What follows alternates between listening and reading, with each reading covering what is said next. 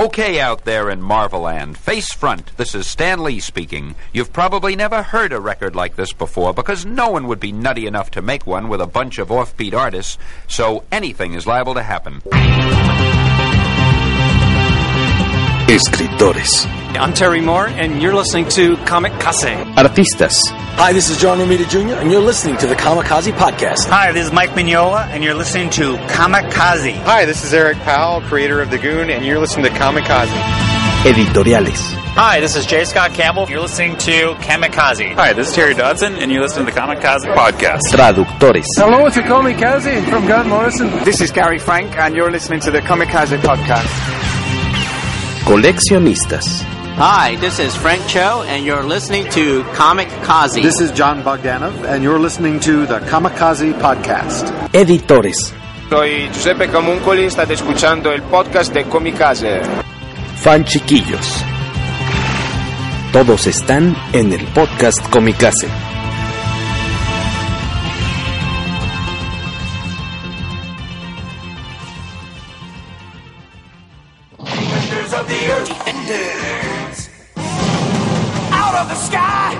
Rockets ignite. Jets into battle, flying faster than light. Flash Gordon. Lord of the jungle, the hero who stalks. The beast call him brother, the goes to war. Defenders of the earth. Defenders. Master of magic spells and illusion. Enemies crumble in fear and confusion. And drink. Defenders of the earth. Defenders. Strength is a legend. His skills conquer all. Armed with his power, we never will fall.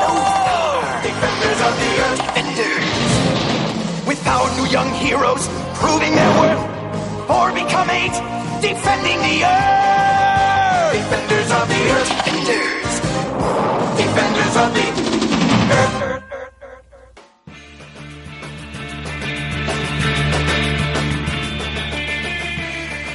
Buenos días, buenas tardes, buenas noches, bienvenidos de nueva cuenta al podcast Comicase. En esta ocasión el episodio número 92.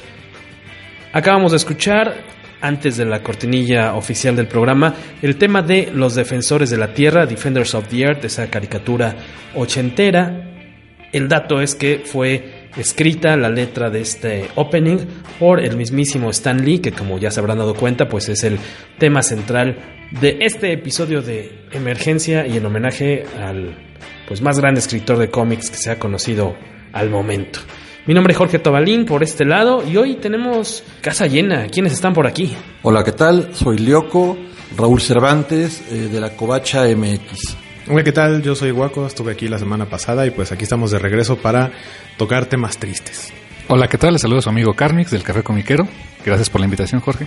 Hola, ¿qué tal? Los saluda Luis Magui, mi segunda aparición. Gracias por todo, Jorge. Gracias también a todos los que nos dejaron sus comentarios, pues este, muy emotivos también en, en, redes sociales, sobre todo en Twitter y en Facebook. Muchas gracias por tomarse el tiempo. Los vamos a estar leyendo a lo largo de este episodio especial. Por lo que vamos a hacer es como que tocar ciertos elementos básicos de la carrera de Stan Lee dentro y fuera de los cómics. Va a ser como un, una cuestión muy panorámica, obviamente. No, no vamos a irnos como por un especial de tres horas o algo por el estilo. Más que nada porque aún así no podremos tocar todos y cada uno de los rincones de su carrera. Aunque Waco se ría y suene de forma muy perversa. Es que pensé que ibas a decir de su cadáver y eso iba a sonar muy feo. Obviamente, pues hay que arrancar eh, con lo que fueron sus inicios en, Marvel, cómo se dio esta entrada a... Todavía no se llamaba Marvel, de hecho, ¿no? Cómo llega este muchacho a, a introducirse al mundo del cómic. ¿Qué nos puedes platicar un poquito de eso, Lyoko? Primero, que como muchos judíos eh, que llegaron a Norteamérica y muchos por cuestiones logísticas se tuvieron que cambiar el nombre. Stan Lee no se llamaba Stan Lee, se llamaba Stanley Martin Lieber. Eh, y él se cambió el nombre, como muchos saben, por cuestiones bien, por vistas profesionales. Él quería utilizar su nombre de pila para cuando algún día lograra escribir la gran novela americana. Este, y entonces creó este seudónimo llamado Stan Lee, pues para esta industria en la que él creía que iba a estar prácticamente de paso, pero por así que, que vivió, comió y murió en ella al final del día, ¿no? Stan Lee, eh, lo primero que sabemos principalmente de él es que él entra a trabajar de adolescente a esta compañía llamada Timely Comics, que era la empresa de uno de sus tíos políticos. Y entra porque en su casa ya estaban cansados de que anduviera de vago. Y de hecho su madre es la que le dice a su, la, la, madre de Stanley le dice a su papá que, que, que hable con, con, con, con el, su tío, con, con el cuñado, con el hermano, con el esposo de la hermana más bien, este, para que le consigan un trabajo a este muchacho porque ya, ya estaban cansados de que se la pasaba soñando todo el tiempo, ¿no? Y eso digamos que fue lo que disparó al final del día eh, quien fuera Stan Lee, alguien que todo el tiempo estaba soñando y estaba inventando historias. ¿En qué momento de estos primeros meses o, o años de carrera de Stan Lee en, eh, en Timely es cuando empieza a trabajar como asistente y ahora sí como office boy, ¿no? O sea, eh, el de las tortas y el asistente y el que borraba los lápices sobre la tinta, si no me equivoco, de Joe, de Joe Simon, también de Kirby. De hecho, en, en la biografía que le mencionaba hace un momento a, a, los compañeros de la mesa, que tiene un par de años que salió a la venta, que se llama algo así como Amazing, Incredible, Fantastic, La vida de Stan Lee. Este es una biografía que es hecha cómic y es la versión, digamos, oficial y aprobada por Stan Lee. Desde las primeras páginas te, te muestran que él, el día que llega, que llega a, la editorial, lo primero que le hacen es, es, es, ven acá, te vamos a presentar con alguien que tiene mucho trabajo, no tengo otra cosa que ofrecerte. Y desde el día uno que él se presenta en Timely, él conoce a Joe Simon, que es al quien le, le presentan primero, y ya que entra a la oficina, eh, conoce a Jack Kirby. Entonces, supuestamente desde el día uno, este, él, él, se conocieron. Sí, se conocen desde el, pues desde el inicio y el, eh, en algunas ocasiones Jack Kirby llegó a comentar de que pues lo veía como un jovencito, un pequeñín que nada más estaba dando guerra ahí en, el, en la oficina de Timely cuando él llegaba a entregar sus lápices, ¿no? O sea, él, llegaba a entregar la chamba y eh, veía a este muchacho que era el consentido del, del dueño. Como punto de referencia temporal, Stan Lee entra a Timely en 1939 y su personaje creación más importante, que es el Hombre Araña, que es el inicio junto con los Cuatro Fantásticos del boom de Marvel Comics, es hasta inicios de los años 60. Entonces, vean que aquí hay un espacio de alrededor de 20-25 años en donde se desarrolla todavía eh, Stan Lee ya dentro del medio del cómic sin hacer todavía algo, eh, digamos, grande o importante. Y como a todos le viene la oportunidad y arranca con el Capitán América. Ese es su primer trabajo conocido, podría llamarse, ¿no? Eh, llenando unos textos para el Capitán América. Ahorita que mencionas Capitán América, algo que fue, digamos, lo primero que él escribió en la editorial fue una historia en prosa del Capitán América, porque en aquel tiempo los cómics estaban llenos de, no solamente de las historias principales de los personajes, sino de otros personajes secundarios, y unas historias en prosa. En este caso, esta historia en prosa la reprodujeron en este libro muy bonito que se llama este, Los años Marvel este, de Stan Lee, donde vienen sus historias principales. Ese libro que en teoría iba a reproducir Editorial Televisa hace un par de años y que al final del día no lo hizo tal cual, entonces esa historia no, no, no, no está publicada en México. Este, ahí venía esa historia de texto que fue lo primero que escribió como tal desde su ronco pecho, de su pluma, Stan Lee. Quería preguntarles, ¿cómo se da el cambio de Timely a Atlas? ¿En qué momento histórico o qué sabemos al respecto? Pues principalmente los cambios de nombre de las editoriales se daban pues principalmente por cuestiones eh, económicas, cuestiones de impuestos.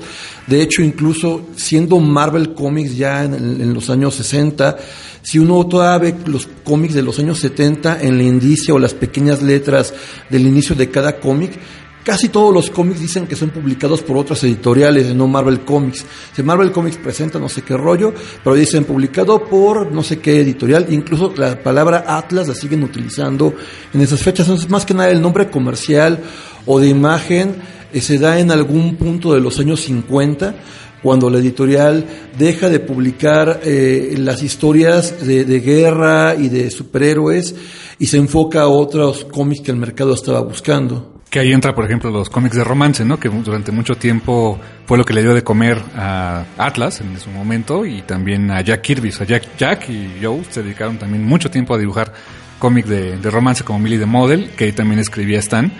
Eh, y ahora que mencionabas Atlas Comic, Atlas Comic como tal, había en su momento, no sé si recuerdan que hubo una miniserie que era Atlas Heroes, ¿no? Era la era Atlas de los, de los superhéroes que es que hubiera pasado si en aquel momento los superhéroes hubieran seguido existiendo como los conocíamos. Recordemos que en los 50 estuvo todo este tiempo, toda esta onda perniciosa de, de, eh, ¿cómo se llama? Este psicólogo, eh, Frederick, Frederick Wertham, que pues los cómics se veían como algo pues algo malo y se redujeron a una cosa específicamente para niños y pues DC o pues, este, era, era precisamente la empresa que seguía publicando superhéroes, ¿no? Pero realmente en aquel tiempo fue un periodo muy oscuro donde pues los dibujantes y escritores pues tenían que dedicarse a, a trabajar, escribir y dibujar lo que estuviera de moda y lo que funcionara, ¿no? Y es precisamente esa... Marvel era una oficinita, era una cosa chiquitita que prácticamente ya iban a cerrar hasta que le empezaron a dar un poquito más de chamba y ya están, ¿no? ¿Cuál sería esta especie de pues milagro comiquero que sucede ahí con la creación de los Cuatro Fantásticos y después con eh, el Hombre Araña? O sea, esta cuestión de, de títulos en el caso de experimentos como el de los Cuatro Fantásticos, que era algo que Stan Lee, tengo entendido, ya él ya pensaba dedicarse a otra cosa y le dice a su esposa, oye, no, pues, ¿por qué no escribes un cómic así que te guste, así a tu medida? Y, le hace caso, entonces crea a los, a los personajes. Fíjate que esa declaración es, es muy controversial, es muy y es muy ad hoc a, a, crear una versión como oficial de todo esto, porque está documentado que cuando el editorial todavía haciendo Atlas va a lanzar los Cuatro Fantásticos, se toma la decisión editorial de crear el sello Marvel, crear toda la identidad Marvel. En referencia, son superhéroes. ¿Qué superhéroes tuvo la editorial de un inicio? Los lanzamos con Marvel Comics número uno, la antorcha humana y Namor. Entonces vamos a retomar esa imagen. Entonces me cuesta un poco de trabajo pensar que si era como una última este, oportunidad de sacar algo que a él realmente le gustara, pues ¿por qué hacer toda una inversión de crear una imagen para lanzar este primer cómic? Que si ves el, la portada del Cuatro Fantásticos número uno, tiene eh, un logotipo muy, muy chistoso de una M chiquita cuadradita por ahí, ni siquiera todavía es la palabra Marvel sino esta ya se va creando un poquito más adelante, pero ya había como la idea de separar lo que era cuatro fantásticos de lo que era este eh, eh, lo que se venía haciendo con monstruos, este, fantasía, horror, aliens en, en, la editorial. Pero bueno, la versión oficial, como, como mencionas, es esta, ¿no? Que él ya quería dedicarse a otra cosa, estaba muy cansado de este negocio y, y pues al final del día pues los cuatro fantásticos fue con lo que probó a ver qué tal este le salía este esta última historia contada en este editorial. La otra versión quizá no tan oficial es eh, Martin Goodman era el editor, el dueño del changarro. Precisamente Martin Goodman en algún momento desayunó con Julius Schwartz y en aquella plática pues Julius estaba presumiendo de los números de un de un cómic que se llamaba Justice League que era un grupo de superhéroes. Entonces, ahí lo que Martin dijo, quiero mi propio grupo de superhéroes. ¿Están? Vas. Y Stan trajo la idea de, pues sí, crear un equipo de superhéroes, pero hacerlo diferente. Que de alguna manera es medio rip-off de Challengers of the Unknown, que también es un cuarteto, ¿no? O, la, o en su momento la Doom Patrol, si mal no recuerdo.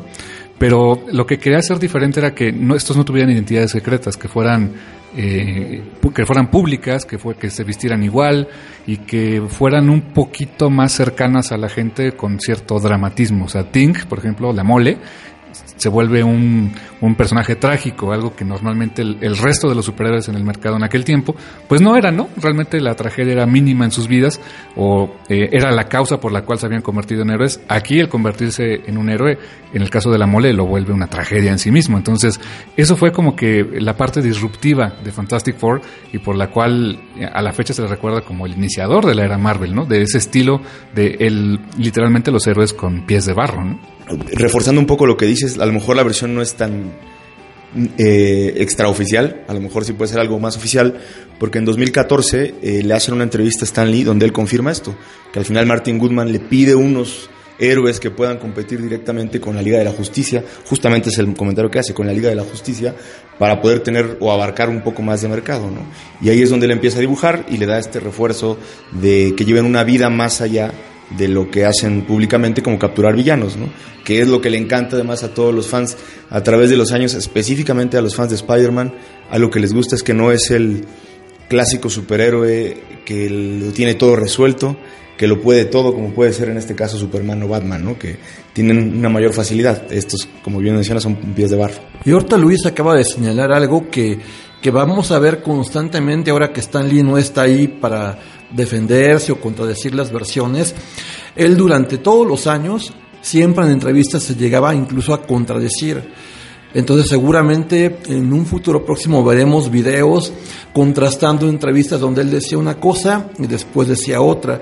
Pero pues así era el personaje. Al final del día, este, eh, muchas veces se menciona que Stan Lee, eh, sin Stan Lee Marvel no es lo que fue o lo que, lo que es, lo que conocemos ahorita. Y en parte sí, pero hay que pensar que es un engranaje de una maquinaria muy, muy grande, una, un engrane muy importante pero quizás sí a ciertos agentes de ventas no hubieran estado ahí y ciertos arreglos este, de distribución no, hubieran estado disponibles en los años 60, pues por muy buenos cómics, por muy buen este acercamiento que tuviera Stanley con los lectores, pues la editorial pudo no haber sobrevivido y pasado del año 68, 69, no me acuerdo qué año, donde se vieron en, en aprietos muy fuertes de, por la distribución. Además de esta cuestión que comenta Luis y antes de seguir como pues eh, ya separando estos pequeños elementos que son la contribución, las contribuciones tal vez más, más ricas o más importantes de Stan Lee al medio, esta cuestión del, del héroe con problemas este, del día a día. Eh, me gustaría rescatar uno de los mensajes que nos dejaron en redes. Muchas gracias a El que ni estudia, en Twitter, El que ni sabe nada Dice, para mí Stan Lee significa un precursor en muchas cosas, tanto en la forma de trabajo como un businessman que supo venderse como marca. Mientras que Alejandro Moreno nos dejó, él es el apenjo en Twitter, dice, para mí, puff, no tengo palabras, no tengo las palabras exactas, pero es creador, co-creador de mi superhéroe favorito y con el que pasé mi infancia. Dejó muy buenos recuerdos, lo que nos dejaron los dos primeros comentarios de, de redes. Y por otra parte, ¿cuáles, uh, antes de seguir de largo, cuáles consideran ustedes que en esta etapa de, Marvel son las principales aportaciones que hace Stan Lee? Como ya decía Luis, está el, chavito que, eh, a diferencia de Robin o de otros sidekicks de la misma empresa o de otras empresas, no es el héroe es el mismo adolescente, el mismo chavito, lo que permite que te identifiques, si tienes esa edad, te identificas fácilmente con el personaje y al menos podrías llegar a pensar, a creer que tú un día puedes ser superhéroe, ¿no? Te ves reflejado.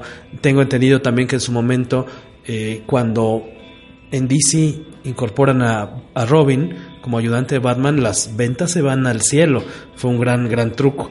Y aquí también sucede algo similar con el hombre araña, ¿no? Es un trancazo, pero aquí habría que ver también si hay distintas versiones de esto de Amazing Fantasy XV sí ya era el cómic que se iba a cancelar y, y en verdad es el, truco que sale así que inesperado y es el exitazo del genio creativo de Stan Lee y equipo que generan al hombre araña entonces pues sigue eh, ahora sí que dispara otra nueva etapa de los superhéroes.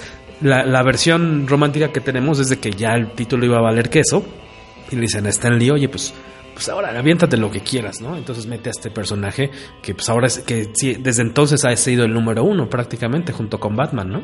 Otra posible mentira que está documentada porque hoy en día los originales de todos esos cómics de, de, la Amazing Fantasy 15, del Hombre Araña del 1 hasta no sé cuál número 10, 15, están, en, un, están en la biblioteca del Congreso de los Estados Unidos y la gente que estudia esto ha hecho una relación de un código que aparece en las orillas de las historias y hay como unos códigos consecutivos y fechas que lo que han dado a entender es de que, que, no era el último número, que más bien en vez de querer publicar esta historia de manera independiente, la metieron aquí como una presentación, pero, pero definitivamente el hombre araña iba a tener su propio título en algún momento más adelante. Sí, de hecho, eso que, que mencionas, mi estimado Lioco, a mí siempre se me hizo muy curioso que en la misma portada de la Amazing Fantasy decía, y además unas palabras del editor sobre el New Amazing. Entonces, a mí siempre me dio a entender, o sea, y toda la vida lo, pensé así, de que sabían que venía un título llamado Amazing Spider-Man, no Amazing Fantasy. Entonces, sí te compro esa idea, seguramente ya estaba planeado. Lo que sí es que sí parece eh, como que como que sí, sí fuera una historia autocontenida, porque si se fijan, la historia de Spider-Man de ese, del famoso Amazing Fantasy XV, es una historia completa de principio a fin, como se, destilaba en aquellos años, ¿no? Tiene un, principio eh, donde conocemos al héroe, su, tiene su conversión a héroe, su tragedia, todo en muy poquitas páginas, eh, la moraleja que se queda toda la vida de, eh, con un gran poder y una gran responsabilidad, que no dice el tío Ben, o sea, eso lo dicen las películas, pero no originalmente no era un tema del tío Ben, eh, en poquitas páginas te cuentan la historia completa. Pareciera que sí era eh, como el, la despedida de este título, pero apoyo la idea de que seguramente ya estaba, eh, ya estaba planeado que iba a continuar, ¿no? Ahorita lo que mencionaba Carmix de un gran poder conlleva una gran responsabilidad. En efecto, no lo dice el tío Ben. Si no me equivoco, lo dice el narrador, que en este caso sería pues Stan Lee, en ese mismo número. Y esta, esta idea romántica que mencionaba ahorita Jorge de, del personaje que ya casi casi iba a ser desechado y ponlo pues ya a ver qué sale, que eh, la idea de, de Stanley, que se supone que también así muy mágicamente no, no, no aceptaba muy bien la idea de que los héroes fueran nada más adultos, sino meter también al, al adolescente, que fue una de las razones, se supone, por las cuales entró en Amazing Fantasy y no en, en su título por separado. Eh, le encargó el diseño a Jack Kirby, pero el diseño que hizo Jack Kirby eh, no le gustó a Stan Lee, entonces se lo pasaron. Aquí entra otro personaje que también falleció este año, que es Steve Ditko. Y Ditko lo que hace es como empezar de cero, porque tampoco le gustó el diseño de Kirby, y, y crea este personaje, este diseño de personaje que pues es icónico, ¿no? Es un personaje al que al que realmente ha tenido muy pocos cambios a lo largo de los años y que después de cierto tiempo regresan a las raíces. De pronto le agregan cosas, pasa uno o dos eh, series y luego otra vez regresa al, al estilo clásico del traje y la verdad creo que e, eso muy pocos personajes lo tienen, que, que, su traje se haya respetado tal cual o que tenga tan pocas variantes dentro del estilo clásico, porque trajes diferentes el hombre araña ha tenido como 50 mil y para muestra están los videojuegos. En el último pueden ver una galería como de 70 trajes, una cosa así bárbara, pero el clásico siempre va a ser el clásico también ahí eh, apoyando esa parte de, de, la universalidad del hombre araña, y yo creo que por eso es, desde mi punto de vista, y coincido contigo Jorge, quizá es tu aportación más grande a la cultura pop, desde mi punto de vista, porque es un personaje que puede ser quien sea, y así siempre lo manejaron, ¿no? Quién sabe si así lo creó o no, pero coincidentemente es un personaje, es un producto que tiene una máscara completa y debajo de la máscara puede estar quien sea. Tan es así que hoy vemos la película que viene de Spider-Verse, que es protagonizada por un hombre araña de raza negra, Miles Morales, que al final de cuentas, sin importar su raza, es Spider-Man, ¿no? Y creo que ese es el mensaje que, que hoy podemos rescatar. Independientemente de quién esté abajo de la, de la máscara, todos podemos ser el hombre araña. Algo que siempre le funcionó con, con, con Spider-Man en las publicaciones. Y también eh, yo creo que otra de los, de los puntos muy rescatables y muy importantes de Spider-Man, ya lo hemos señalado, es esa identificación que tiene el lector prácticamente de cualquier edad, ya sea que lo estés viviendo, lo viviste, o quizá lo vas a vivir si estás muy chavito, ese tipo de problemas. Desde luego, hoy la modernidad nos ha llevado a otro tipo de problemas, pero siguen siendo básicamente los mismos. El no tener eh, un papá, una mamá, a lo mejor este crecer solo, o que los amigos no te pelen, o que tenga, o que te buleen, o que no tengas dinero. Ese tipo de cosas universalmente son eh, eh, son temas que siempre vamos a encontrar y quizá por eso es que el hombre araña para mi gusto, es la creación definitiva de, Stan Lee para los medios. Una aportación adicional ahora que comentas, pero ya desde el punto de vista corporativo, es Stan Lee se le acredita el que le reconozcan a los creadores de cada personaje en las revistas. Y, y, e inclusive pues esto se permea a los portadistas, ¿no? Porque para los que tenemos cómics de cierta 1980, 79, 78 hacia atrás, no todos tenían el reconocimiento de quién hacía la portada, ni quién era el creador del personaje, y él es el principal impulsor de esto. Y aparte esta cuestión de incorporar los nombres, como bien dices, de los del equipo creativo en, lo, en la primera página, en la segunda, donde vayan los créditos, pero de una forma divertida y con apodos que te hace pensar pues que todo el mundo se llevaba pocas tuercas, ¿no? Eh, y que te y que también son parte como de la misma experiencia agradable de abrir el cómic de tu personaje favorito, ¿no? Que estás pensando que está creado por un desarrollado por un equipo de amigos, ¿no? También otra cuestión en cuanto a, a trabajar en equipo está creo que también es importante pues, la aportación del Marvel Way, ¿no? Del método Marvel de trabajo, de esta cuestión de eh, Stan Lee al no poder también generar tantas historias de principio a fin escritas palabra por palabra. Eh, la, idea es, ¿sabes qué? Mejor lo que vamos a hacer es una sinopsis, una breve descripción de la historia, se la mando al dibujante, el dibujante la realiza como le parezca mejor me la regresan y ya sobre eso yo ya defino bien la historia, lo cual les permitió pues sacar ahora sí que como tortillas, ¿no? Este, tantas historias que necesitaban para satisfacer la, demanda de ese tiempo, ¿no? Que de ahí precisamente eso que comentas es lo que viene mucha polémica. Dicen, ¿qué tanto Kirby hay en las historias de Stan o qué tanto Steve Ditko hay en las historias de Stan Lee? Y es una realidad. Eh, eh, recordemos que es una industria. Se manejaba y se sigue manejando como, sí, ficción, este, narrativa gráfica, arte en muchos sentidos, pero que al final es un negocio. Entonces, en aquel tiempo, pues era un, un hombre orquesta el que prácticamente escribía la sinopsis o daba el, el rumbo que tenía que tener este, este sentido de universo compartido y los demás eh, creativos son los que aportaban mucho. ¿Qué tanto hay de cada uno de ellos? Creo que nunca lo sabremos. Eh, se habla mucho y se ha dicho eh, recientemente en redes, pues de que realmente Stan eh, no, no escribía nada, sino que realmente quienes aportaban todo eran sus dibujantes. Específicamente se defiende mucho a Jack Kirby, y yo siempre he considerado a Jack Kirby, este, pues, es prácticamente un dios de los cómics, por supuesto, pero creo que es de meritar mucho el trabajo de Stan en el sentido de si no la historia completa, la guía y la dirección que tenía que tener como marca, que algo que también tú mencionabas es, creó un sentido de comunidad, creó un sentido, antes de que existieran las redes sociales, un sentido de comunidad y de marca con la gente. La gente eh, leía lo del bullpen, eh, traía estas frases de Excelsior, True Believers, etcétera. El señor sabía cómo vender su marca y eso lo hizo bien hasta el último día de su vida, según, según yo. Hoy que estamos grabando el podcast me tocó eh, leer un tweet muy bonito de Steve Walker. Se acordarán que él fue el editor de Spider-Man. no, no, no fue la primera, pero una de las partes eh, en la época de Spider Island con, con, con, Humberto Ramos. Me acuerdo que este. De hecho, por ahí tuvimos alguna entrevista con él gracias a Humberto Ramos cuando le caíamos bien. Nos lo presentó muy amable, la verdad. Él estaba en, su en el stand de Humberto Ramos, coincidió que íbamos pasando por ahí en la, en la Comic Con y, y, me agarró así del hombro, oye, ven, te voy a presentar a mi jefe. Mira, este cuate hace una revista, dale una entrevista. Buenísima onda. Y Walker hoy subió en su Twitter una, una frase que decía algo así como que había que estar de acuerdo en que eh, Stan Lee fue el mejor escritor de cómics del mundo y editor de cómics a nivel mundial en sus años, en su época, fue el mejor y que muy seguramente en años siguientes, en décadas siguientes, hubieron otros creativos que lo sobrepasaron, que lo superaron en ambos rubros, ¿no? Como editor o como escritor, pero que eso no le quita ningún mérito de lo que, de lo que logró, ¿no?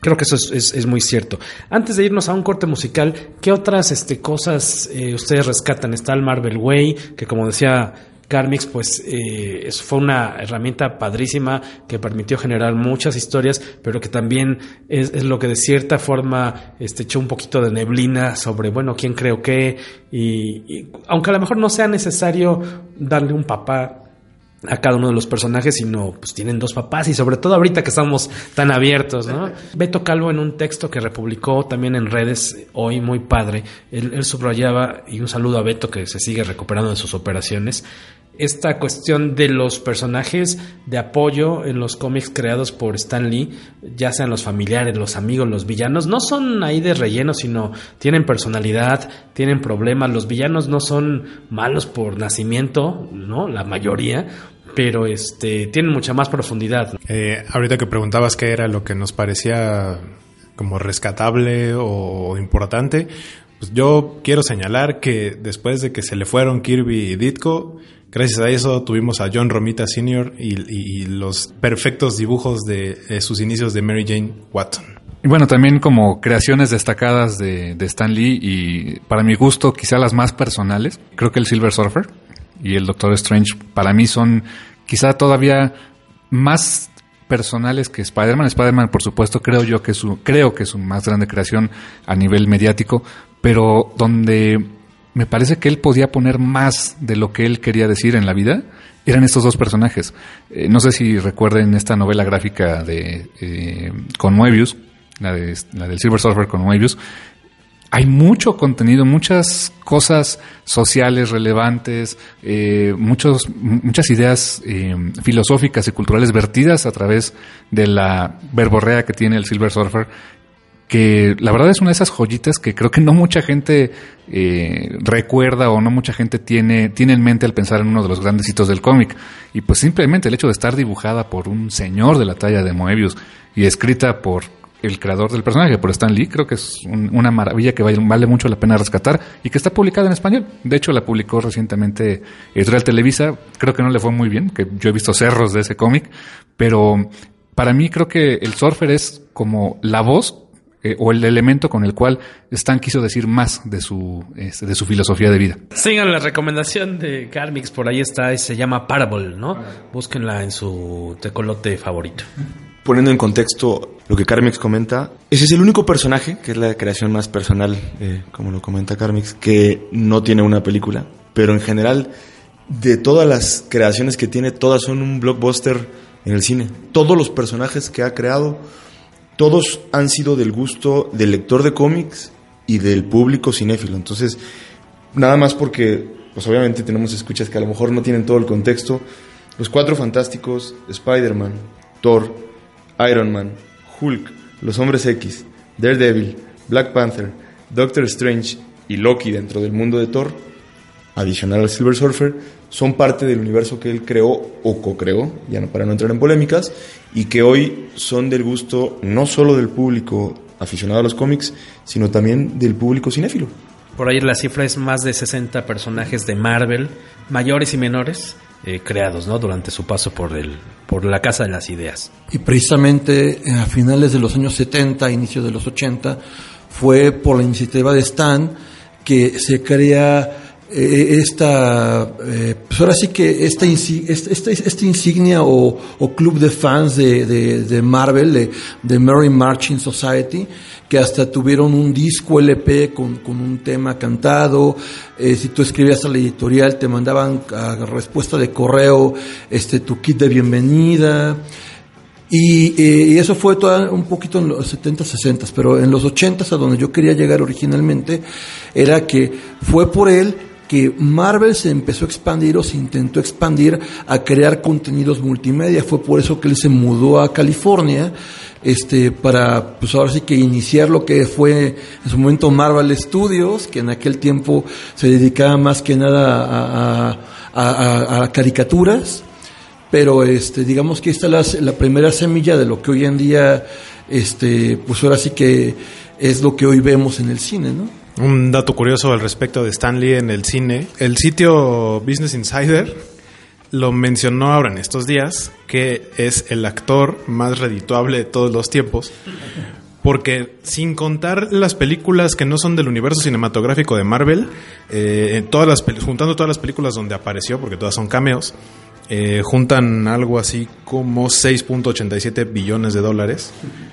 Y el, el, más alto, o sea, el actor que, que, había tenido la cifra más alta era Samuel L. Jackson con 5.75, pero pues Samuel L. Jackson si sale en la película completa. Lo de Stan Lee son cameos, sin embargo, con, contando como personaje en cada una de esas películas, sin contar sus cameos en todas las que son de Fox, en las de Spider-Man de Sony, Daredevil, eh, Fantastic Four, etcétera, esas no cuentan y de todos modos así sería el, actor más redituable de todos los tiempos. Y como Liojo es brujo, pues latino y justamente lo que íbamos a escuchar, no lo que íbamos, sino lo que vamos a escuchar ahorita en el Comic Cancionero será precisamente la canción tema de la Mary Marvel Marching Society, que será muy bonito club de fans de Marvel. No sé si por ahí alguien, seguramente alguno de nuestros amigos coleccionistas debe tener la carta o algún el disco, el este acetato, el, el LP, bueno, el vinil o toda la, la, todas las cositas que traía que podías conseguir si eras parte de este club. Y lo padre es lo que tengo entendido que las voces que escuchamos entre el coro se encuentra una cantidad impresionante de, de artistas del sello. Están ahí Jack Kirby y demás que iban como a regañadientes así, ¿por qué tenemos que ir a grabar esa madre? Y tuvieron que grabarlo y, y, y es una cosa padrísima, ¿no? Y de hecho, en el si buscan el podcast de Comicasa dedicado a la película de los Cuatro Fantásticos, la fallida película de Cuatro Fantásticos de hace unos cuantos años, eh, ahí también mencionamos, y no recuerdo si pusimos el audio, de hubo un programa de radio donde se recreaban los primeros episodios de los cómics de Marvel, donde, como dice Jorge, muchos del staff del bullpen hacía las voces de, de los personajes, entre ellos la que más se reconoce es la de Stan Lee y a veces este a Jack Kirby a regañadientes y molesto. Pues los vamos a dejar con esta piececilla, tal vez no la hayan escuchado, creo que les pondrá de buenas en estos días tan tristes. Vamos a escuchar el tema del club de fans de Marvel, la Merry Marvel Marching Society. Vamos y regresamos.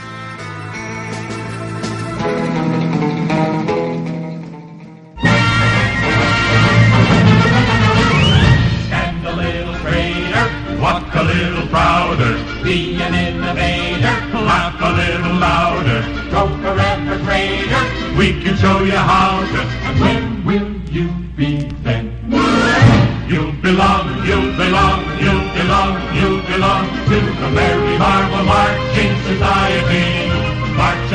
march along, march along to the song of the Merry Marvel Marching Society.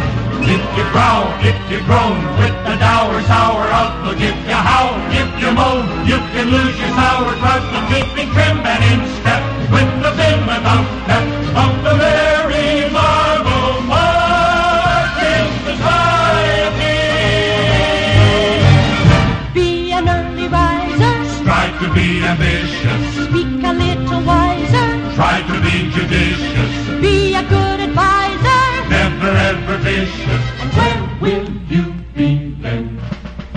Base runs. Lift your head. You're on the winning team. You belong, you belong, you belong, you belong to the Merry Marvel Marching Society. March along, march along, march along to the song of the Merry Marvel Marching Society.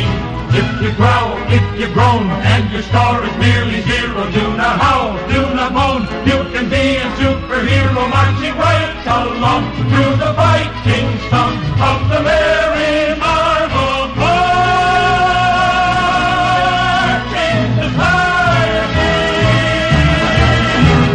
Stand a little straighter, walk a little prouder, be an innovator, laugh a little louder, grow forever. We can show you how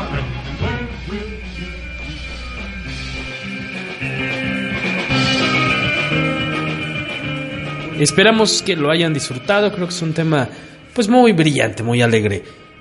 Platicando un poquito más de eh, otras cuestiones que él metió al mundo de los cómics o que al menos ayudó a que se popularizaran y de forma este me refiero a algo muy simpático, muy bonito y que de, alguna manera ya se volvió eh, como un cliché, pero de esas cosas padres que es la cuestión de la ah, famosa aliteración y el uso de las mismas letras para el nombre civil de los personajes de, de Marvel creados por Stan Lee en sus nombres y apellidos, ¿no?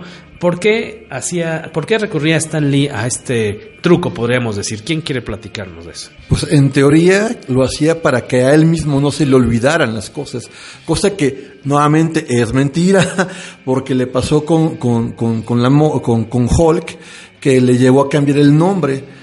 Entonces, este, ajá, por, por Robert Bruce, bueno, Robert Bruce Banner, David Bruce Banner, o sea, y luego en la serie de televisión le ponen otro nombre.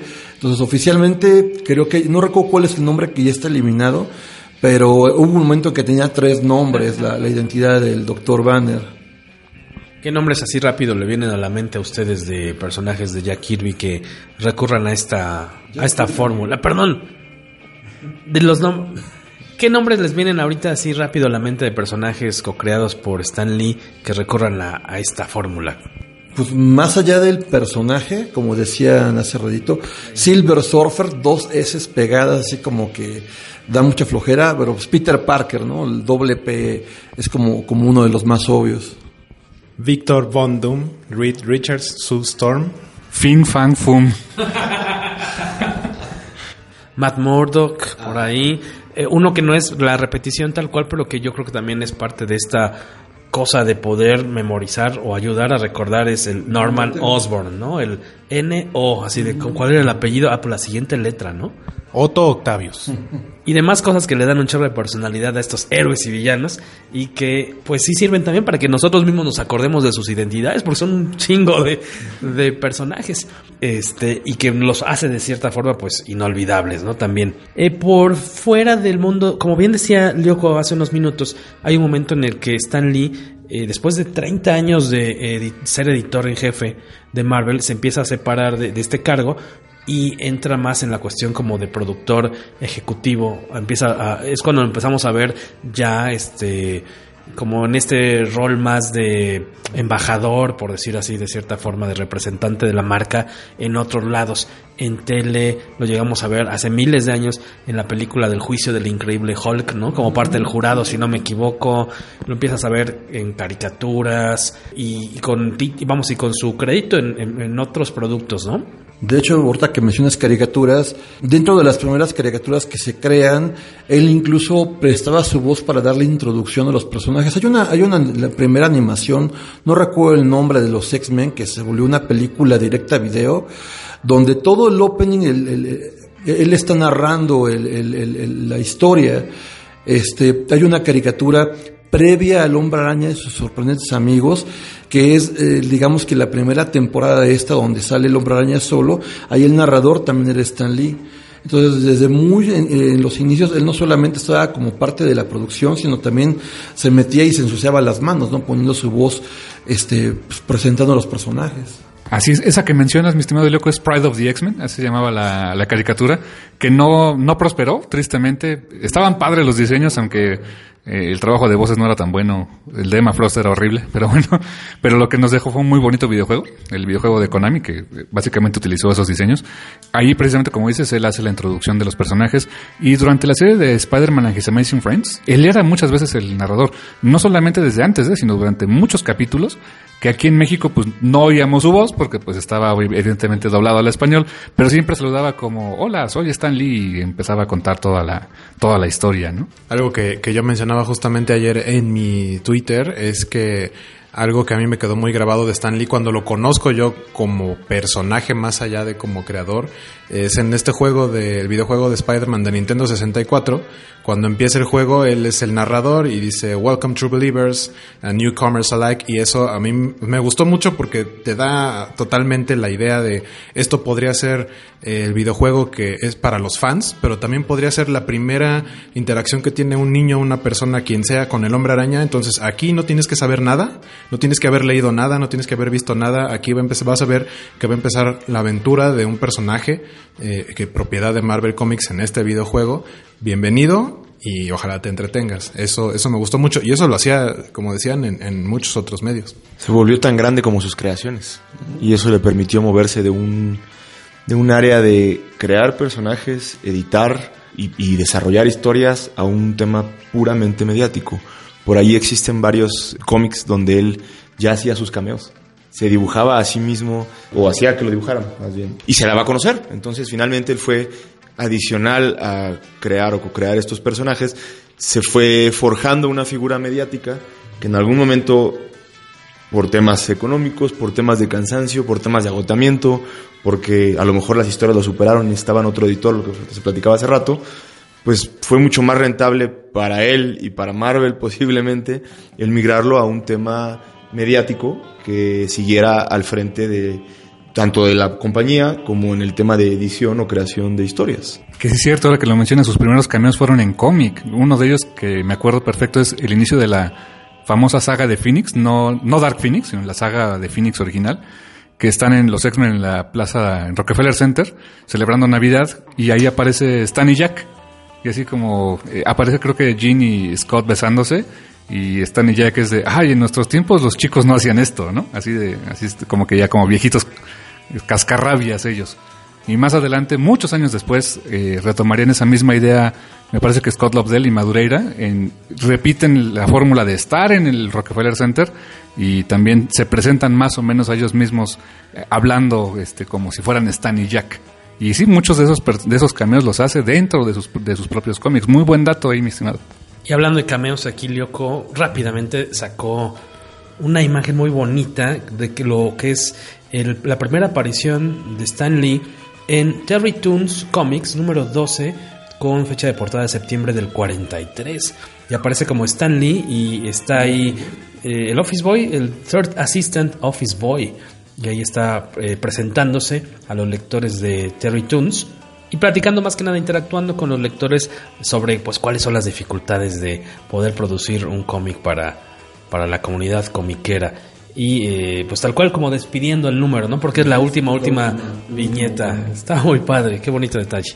Y también de los comentarios que nos dejaron en redes, muchas gracias a Gerardo Villarreal, cuyo nombre en Twitter es muy difícil de decir. Stan Lee fue el líder creativo de Marvel que cambió los cómics, novelista revolucionario y forjador de sueños. Avídate tú el de Daniel Navarrete, Luis. Daniel Navarrete nos comenta, para mí Stan Lee hizo este mundo mejor de una manera diferente, como muchos otros. Llevó a las tiras cómicas las revanchas que muchas personas no podían tener en su día a día, de injusticias que estaban más allá de nuestras manos en solucionar, de darnos esperanzas, que la verdad era el mejor aliado. Quizá hablo por como quisiera que fueran las cosas, aun cuando muchas cosas influyen para eso. Las personas que crecieron leyendo cómics tienden a tener ciertos valores. Ojalá algún día regresaran esos cómics, el bien contra el mal, y no Jessica Jones depresiva a morir. La gente necesita a alguien que lo rescate de su día a día, y los cómics lo hacían, o algunos lo siguen haciendo. Hasta la vista general. Gracias Daniel por seguirnos ahí en Facebook. Y Carlos Flores menciona que, bueno, hoy dejas este mundo en el que fuiste único, el mejor, mi más grande ídolo desde los 14 años, quien ha mantenido tantos años de buenas historias, personajes y valores en el noveno arte, con quien compartía el día de cumpleaños. ¿Qué más podía pedir? dice Carlos Flores. Pero nadie es eterno. Descansa en paz, Stan Lee. Extrañaremos tus cameos en el cine, donde esperábamos horas para verte dos segundos. Gracias por tanto, Excelsior. Platicábamos un poquito, bueno, de lo que hizo Stan Lee fuera del medio tradicional de los cómics impresos. De hecho, si lo tienen ustedes en su colección, echen una revisada a la cómica C20. Eh, viene un artículo muy padre de Beto Calvo que se llama Stan Lee Multimedia Man, que precisamente platica de su incursión en los reality shows, en caricaturas, en la cuestión de los webtoons o, o webcomics de los Backstreet Boys, eh, y demás cuestiones en las que estuvo involucrado, ya fuera a través de Stanley Media o de Pau Entertainment, sus dos empresas eh, pues, principales, ¿no? Fuera del mundo de los cómics. Con Stanley Media es con quienes estuvo trabajando esta cuestión de, del cómic digital que fue muy exitoso según eh, nos comenta Beto en este artículo, donde también salió el proyecto de los Backstreet Boys, pero que terminó muy mal esta empresa con un fraude eh, del cual se pudo él salir este, ahora sí que pues no vamos a decir que ileso pero al menos no se lo llevaron a la cárcel porque se pudo demostrar que no no había estado metido en, en estas cuestiones no fue uno de sus socios no el que salió ahí con la tranza de Stanley Media, ¿qué otros este, productos recuerdan? Yo por ahí me, me acuerdo una película, debe haber sido para tele, que se llamaba Light Speed. Y si no me equivoco, era protagonizada por, eh, no me acuerdo si por un descendiente, ahorita lo reviso bien, de o de Sean Connery o de eh, El hombre nuclear. Eh, de Steve Austin, no me acuerdo, ahorita se me está yendo. Eh, o si no es que Steve Austin sale, bueno, el, el actor, este Lee Mayors, sale, si no me acuerdo, se, no era el protagonista, pero tiene un rol importante uh, en esas películas como de bajo presupuesto, pero de contenido superheroico también que estuvo, en las que estuvo involucrado. Están eh, después abriría lo que es Pau Entertainment, con quienes también eh, estuvo realizando otras eh, cuestiones. Yo nunca vi el, reality show de quién quiere ser un superhéroe. ¿Tú lo viste, Lyoko? De hecho, yo vi las dos temporadas cuando se emitieron originalmente. Y pues era simplemente divertido, ¿no? Eh, Stan Lee realmente salía muy poco. Eh, como en todo reality show, pues todo el reflector está puesto en las personas que participan. Eh, era padre que el cierre del, de estos programas o de, de, de, de, la temporada se hacían en esta atracción del parque de Universal de, Marvel Comics. O sea, Stan Lee en el parque con los personajes de Marvel cerrando los shows. Pero yo creo que más allá de, la primera, del primer reality show donde el ganador fue un cuate que hasta le hicieron su cómic, no recuerdo cómo se llama, este, pues fue como una novedad. Igual después tuvo este otro reality show de buscar fenómenos alrededor del mundo, creo que era, era de Discovery Channel, este, que igual, más allá de la primera temporada, ahí sí no vi lo, lo, que siguió, pero, a ver, ¿tú lo viste, Carmen? Es otro, este, pero fueron, fueron eh, cameos divertidos porque realmente era más cameo la, la, aparición de Stanley. Todo siempre se enfocaba más a los participantes o a los fenómenos en el otro programa. Sí, perdón por interrumpirte, mi estimado Loco. Me parece también, no sé si fue en Pau o Stanley Media, que salió Stripperella. Con, sí, ¿verdad? Con esta eh, Pamela Anderson, todo un ícono de los noventas. Y pues muy criticado también están por esa creación que dicen, oye, mientras otros artistas se fueron a hacer otras cosas, tú haces stripperella, ¿no? Eh, Era una serie animada, me parece. Este, yo no, no la, nunca la llegué a ver. ¿Alguien la vio, la de stripperella? Yo recuerdo haberla visto en el, canal de MTV. No sé cuántos episodios tendría, pero era divertida, era, era más allá de lo que uno podría pensar. Este, eh, era un show pues, realmente, de hecho, al día de hoy sería un show realmente muy, muy, muy, muy cotorro. Creo que hay más violencia y más eh, cosas explícitas en películas como Deadpool que, que lo que se puede ver en una animación al final del día. No quiero sonar polémico, pero después de crear sus personajes, editar las mejores historias, desarrollar el método Marvel, se volvió una figura mediática que no tuvo impacto alguno. O sea, justamente donde preguntas tú, Jorge, ¿alguien recuerda? Sí, sí, sí. Todos identificamos ciertas partes, me tocó ver Stripperella a mí también, pero la realidad de las cosas es que sus creaciones posteriores, llámense media o, personajes, no tuvieron impacto alguno. No, no, no sé si el tiempo lo, lo alcanzó o también el tema de que no era un, un, businessman per se y se rodeaba de gente que seguramente tocaremos que no le hizo bien, pero no tuvo impacto alguno una vez que se separó del tema de editar o de ser presidente de la compañía. No quiero que suene, no quiero que suene como a grosería, pero creo que hay un momento en el que ya Stan Lee, comparándolo con un personaje de Los Simpson, viene a ser una especie como de Krusty el payaso en cuanto a que es un personaje del que tú puedes comprar la licencia para que sea, eh, oye, yo lo quiero en mis cornflakes. Ah, están los, los cornflakes de Stan Lee. Una onda más como tirándole a Kiss. ¿No? De yo soy el, la estampita en tu producto, ¿no? Este, que empezamos a ver muchas cosas eh, que decían, pues creas por Stan Lee, pero no sabías en verdad qué tanto estuvo involucrado. En, en su momento aquí en México se produjeron, se imprimieron los cómics de, de Bruguera, los de Boom, eh, que eran tres o cuatro eh, cómics co-creados por Stan Lee, que no sabíamos qué tanto en verdad, si él nada más eh, si Boom habría pagado una cantidad por, oye, necesitamos que tú seas el padrino de esto. Ah, bueno, ¿cuánto me va a tocar por el nombre, no? Bueno, yo te lo firmo.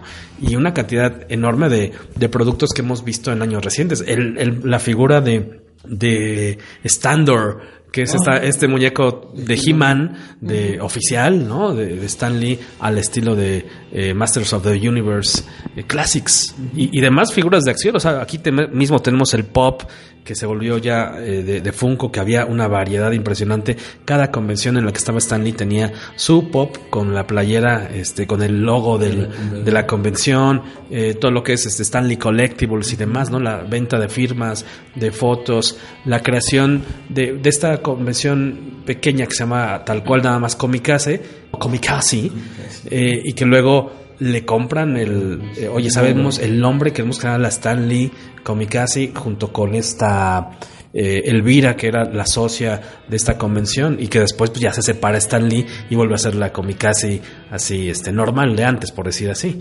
Creo que de, de, ya está toda esta etapa en la que nada más era ponerle su nombre, lo más como relevante que hizo o que todo el mundo ubicamos es cuando lo llaman a DC y hace esta línea de estos personajes de DC. Just imagine Stan Lee creando a Superman, creando a Mujer Maravilla, creando a Flash, y los hace así radicalmente diferentes. Sí se siente muy en el estilo de cómo creó a sus personajes. Y bueno, creo que ahí es más bien como de, de gustos personales. Habrá quien les guste, habrá quien no les guste. Yo por ahí debo tener el de la Liga de la Justicia y el de Superman, que aparte tiene portada de Adam Hughes muy bonita. Y los interiores, si no me equivoco, son el último trabajo de Joe Buscema. Y, y, pues vaya, ese creo que es un cómic para la historia. Y la línea en general, pues es eso mismo, ¿no?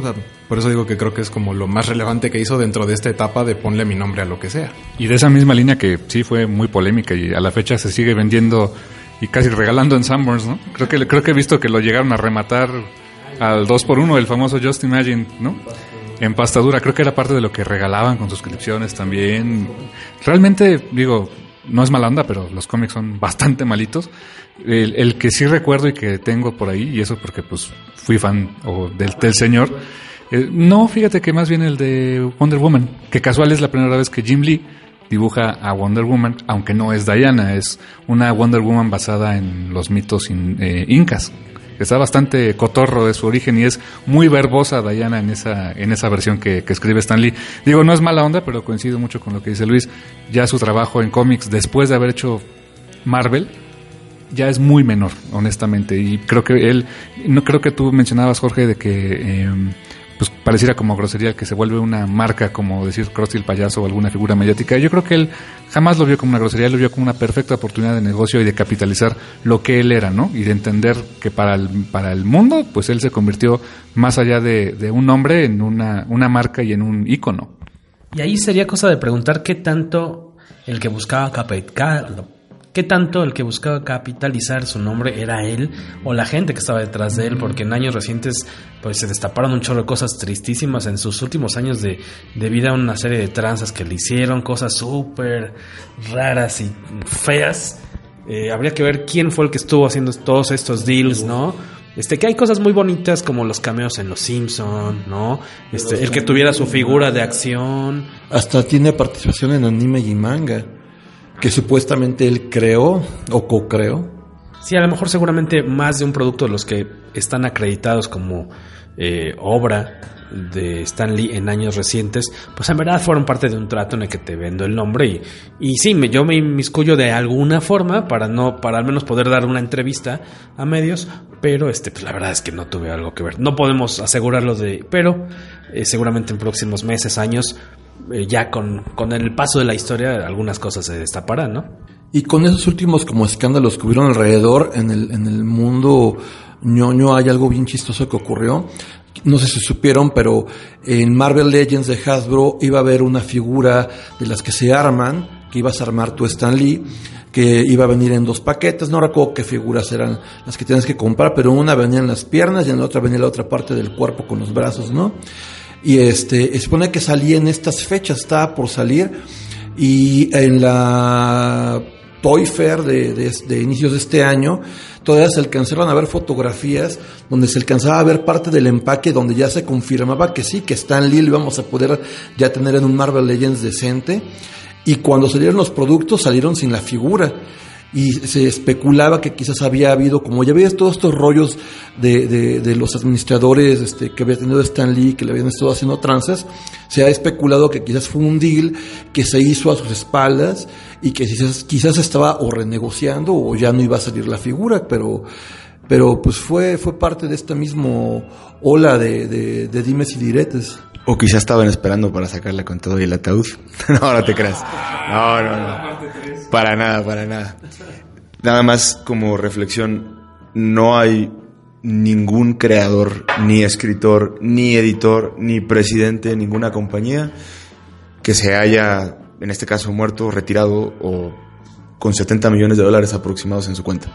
Entonces, al final, él capitalizó y, y, y yo creo que a lo mejor él nunca fue un experto, pero claramente, y, la prueba es que tenía una hija que gastaba, tiene una hija, perdón, que le sobrevive, que gasta y gastaba hasta lo que no, ¿no? Hay, hay, hay historias de 20 a 40 mil dólares mensuales de tarjetas, peleas con la mamá a niveles físicos. Entonces yo creo que él estaba plenamente consciente de que tenía que capitalizar al no ser dueño de los derechos, al no recibir regalías, todo lo que pudiera para tener una cuenta bancaria que le permitiera llevar el nivel que él o su familia y su entourage pudieran requerir, ¿no?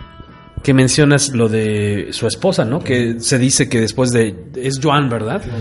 De, después de su muerte, ella era como que la, le sabía más al, al abaco y es cuando viene, se va todo al traste, ¿no? Lo empiezan a, a transar por aquí, por acá. Está esta cuestión horrible del año pasado, fue lo de las firmas, que van y le sacan sangre como, oye, necesitamos hacerte unos análisis, venga acá unos mililitros de sangre y luego te iban a vender unos cómics firmados con su sangre y con un certificado loquísimo. Se lo creo a Kiss, y a ese te lo compro, pero lo otro sí ya es muy como morboso, ¿no?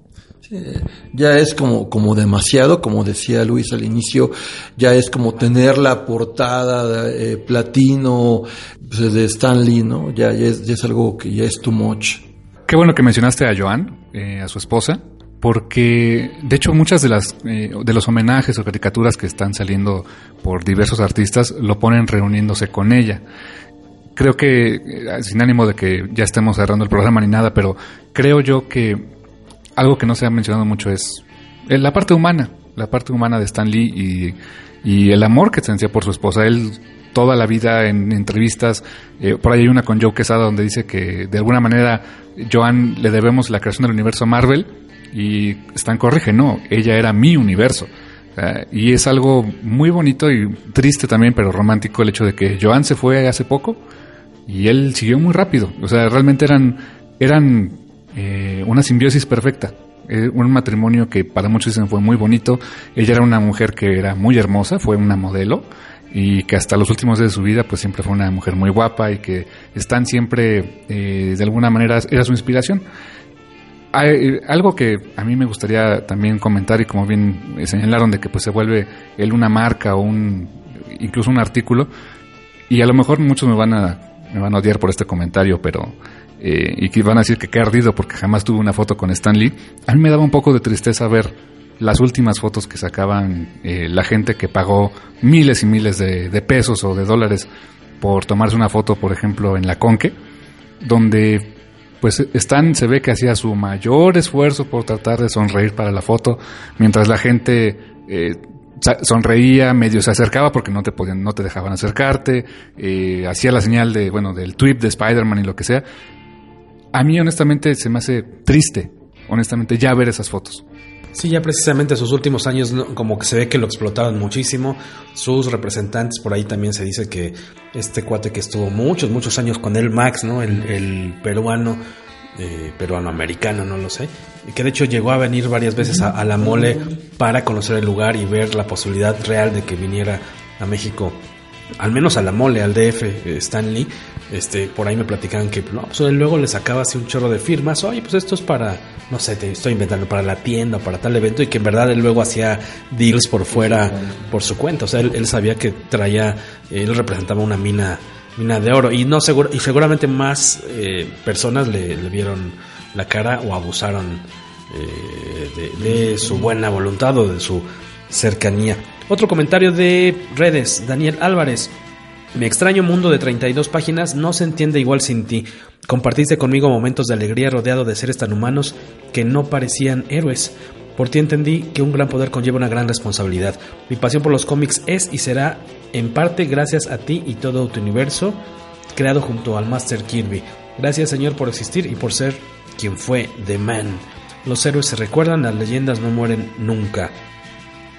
Y Ricardo Romero dice, madre, sin sarcasmo ni nada, me llegó un comentario que leí y decía el comentario, y podrás ir al encuentro de tu esposa. Y es que aparte de ser Stanley la leyenda, aquel que se convirtió en un ícono del siglo XX fue un hombre que amó mucho a su esposa. No podría yo ponerme de mamón a decir que no me afecta o si me afecta. Más bien, cuando me enteré de su muerte esa tarde, sentí una nostalgia hacia aquellos personajes que él creó. Los originales, no la, no la basura atemporal o moderna o políticamente correcta que hacen hoy en día. Crecí leyéndolos en reimpresiones de Editorial Beat, leyéndolos como un niño sin crítica o análisis, solo soñando con ellos, jugando con sus figuras, sintiendo esperanza de que si en un mundo como el nuestro no hay superhéroes, en otro podría ser que sí. Y por último, Alan Eduardo Carvajal también nos dice que es lo que representaba para él Stan Lee, esperanza, esperanza de que incluso en Estados Unidos hubo ideales, ideales humanos, no la separación directa de sociedades, la idea de que se puede ser siempre mejor. Peter Parker me demostró que no puedes huir de tus responsabilidades, tus responsabilidades no solo contigo, sino con los demás. Que puede que en momento las personas no puedan estar juntas materialmente, pero siempre el espíritu y la esencia de lo que son y fueron siempre lo harán.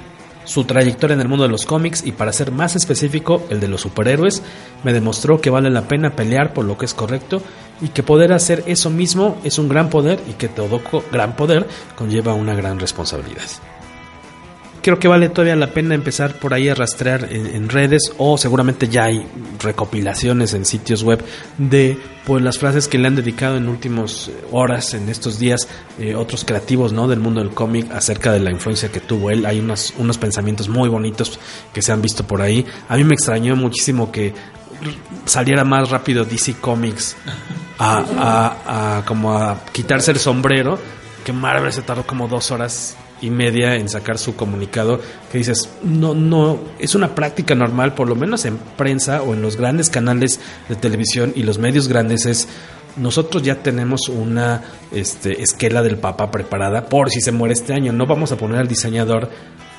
a hacerlo en el momento porque no podemos salir tarde.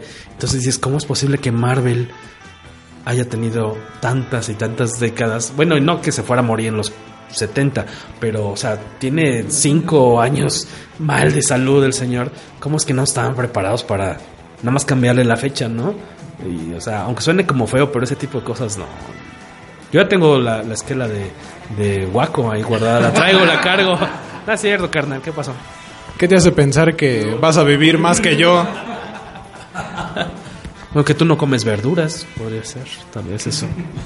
Y a ti te encanta el chorizo. Será el sereno, pero el Yoko tiene la de todos, así que. La de todos nosotros. Ah, ya, ya, que la esquela.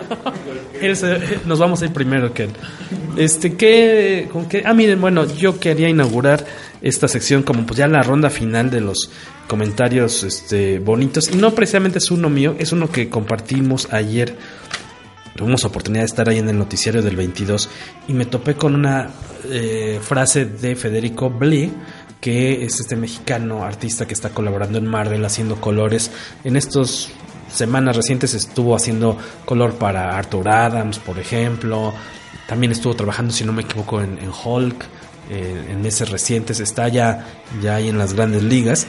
Y una frase que compartieron en sus redes, que se los recomiendo mucho, busquen a Fed T-O-O-N-F-E-D, es Federico. Tunfet es súper divertido. Pero tuvo un, comentario muy bonito sobre Stanley, con el cual me, me, gustaría cerrar por mi parte, porque él decía que más allá de ser un creador, Stanley fue un editor, un director de orquesta, un pastor de conceptos.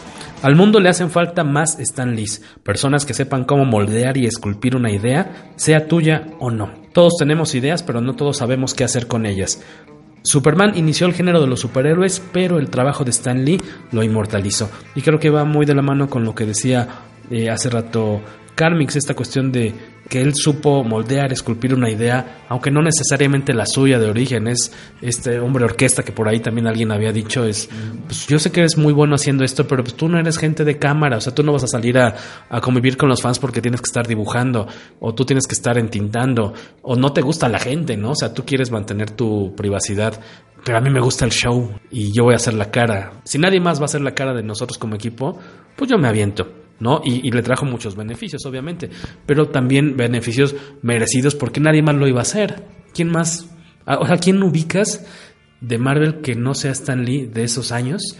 Que dijeras, no, pues este cuate era el segundo en popularidad y lo veías dando entrevistas y pues no.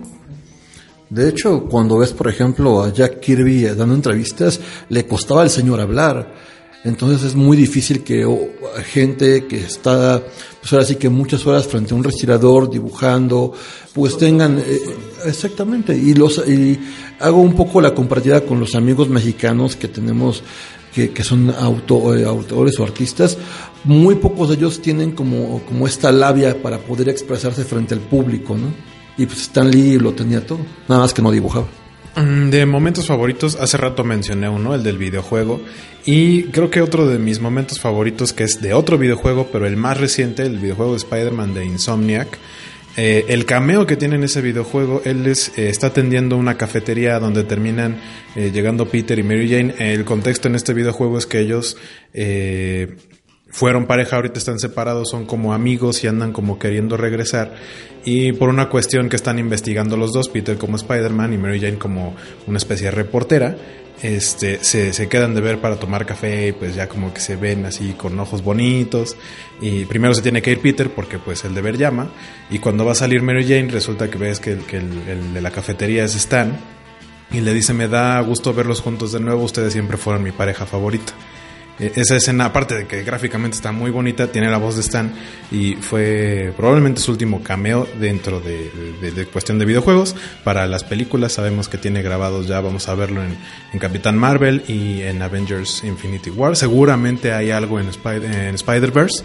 Este, y lo último que vimos en el cine fueron las de Venom y la de Teen Titans Go, que es una grandiosa película, donde me sorprendió que saliera Stanley. Bien, pues yo quisiera hacer como una reflexión muy rápida respecto al impacto que tenía Stanley y de por qué, como bien dice Jorge, pues nadie más creo que lo va a tener. Por ahí leí, he leído muchas cosas últimamente de quién puede ser el sucesor de Stanley.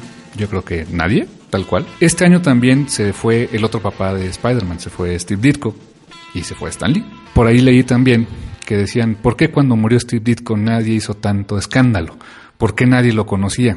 Pues el señor no quería que lo conocieran.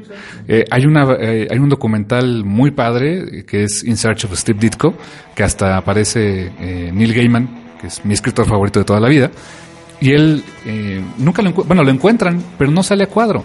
Entonces, muy poca gente sabe realmente quién es Steve Ditko, o sea, fuera del medio ñoño, muy pocos lo ubican.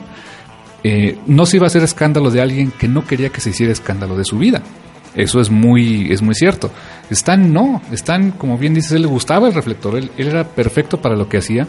Mencionaba, creo que Lyoko decía que sí, Marvel era una maquinita y era una máquina con varios engranes, pero Stan era el engrane que brillaba, era el engrane de oro que hacía que los demás, pues todos giraban, todos hacían su chamba, pero él era el que volteaba a saber inmediatamente. Creo que el momento donde hay muchos, pero quizá donde me di cuenta de que Stan llevaba el nombre de Marvel a donde fuera, fue en un cameo que no es, no es una película de Marvel, ni siquiera es una película, es una serie de televisión, es la serie de Heroes. En aquella ocasión sale Stan en, esta serie eh, como chofer, me parece, y lo ve Hiro, Hiro Nakamura, me parece. Y en ese momento le digo, ay, mira, es Stanley, que, que, cotorro, ¿no? Un amigo mío que también es muy ñoño, dice que me dijo cuando vio ese capítulo, ¿ya viste que Heroes es creado, es, es producto de Marvel? Le digo, ¿Heroes? No, ¿por qué? Es que salió Stan Lee. O sea, inmediatamente este amigo asoció perfectamente que si Stan Lee está ahí, esto es Marvel. O sea, el señor llevaba la marca a donde fuera. Y una buena amiga mía de Facebook, para mí lo definió perfecto, él es el embajador de los cómics. Él era el embajador de los cómics de Marvel y esa yo creo que es su más grande aportación a la cultura pop y así lo quiero recordar. A mí me tocó empezar a coleccionar los cómics cuando no había computadoras y eh, me impactó mucho porque los primeros dos personajes con los que yo comencé a comprar eran Spider-Man y Batman. Y más allá de un momento favorito, yo creo que la frase que se me va a grabar por siempre y que es lo que me, me dejó en un principio marcado y me ponía a buscar información entre los cómics en inglés y en español que llegaban editorial Vid en aquel momento, era said. Para mí esa es la frase con la que siempre voy a recordarlo y bueno, pues la reflexión ese fue un grande, no va a haber otro como él, definitivamente, y creo que no ha habido otro como él. Y así llegamos al fin de este episodio especial dedicado a celebrar un poco de la vida de Stan Lee. Si no me equivoco en el comunicado que sacó Marvel en los últimos renglones, creo que es una frase bonita, a lo mejor espero no estarme equivocando, dicen como este apapacho a los lectores, ¿no? Dice que bueno, a fin de cuentas, siempre que abras un cómic de Marvel, ahí va a estar Stan Lee. Muchas gracias a todos ustedes por estar aquí con nosotros. Por favor, sus redes sociales, espacios donde los encontramos. Yo soy Leoco y normalmente estoy como tras bambalinas en la covacha.mx. Yo soy Guaco, a mí me encuentran en todas mis redes como Sky Guaco. Yo soy Carmix y a mí me encuentran en el Café Comiquero. Síguenos así en todas las redes sociales, en Twitter, Facebook, Instagram con el Café Comiquero y también nuestro podcast semanal que eh, aparece en iTunes, iBox y cualquier otro servicio de podcasting en Internet. Eh, nada más quiero decir, Stan, gracias por crear un mundo extraño y créeme que lo vamos a mantener así. Yo soy Luis y corrigiendo las redes sociales, a mí me encuentras solamente en el Instagram como arroba doctor Macana. DR Macana. Que algún día voy a explicarles este significado que tiene que ver con la parte norte del país y no necesariamente no necesariamente con lo que todos pensaron. Qué decepción. Entonces en el Instagram me encuentran como arroba DR Macana. Les recordamos que todavía estamos en la Feria Internacional del Libro Infantil y Juvenil, ahí en el Parque Bicentenario, a unos pasos literalmente de Metro Refinería. Pasen a conocernos, si es que no nos conocían. Ahí estamos en eh, el stand del Escuadrón del Cómic, compartiendo el espacio con nuestros amigos del sello Perro Muerto, también de ficción y de Nostromo, ahí echándole ganas como un solo equipo, vendiendo mucho cómic, mucha novela gráfica, mucha comicase. Pasen este fin de semana que va a haber revistillas y cómics de regalo. Sin más, este, sigan las redes sociales porque tenemos unos regalitos que nos ha conseguido también aquí el señor Luis Magui. Pongan atención a este episodio y al anterior, el de Sabrina, porque viene trivia antes de terminar la semana. Nos escuchamos la próxima semana. Gracias como siempre por estar por aquí. Hasta luego y descanse en paz, Stanley.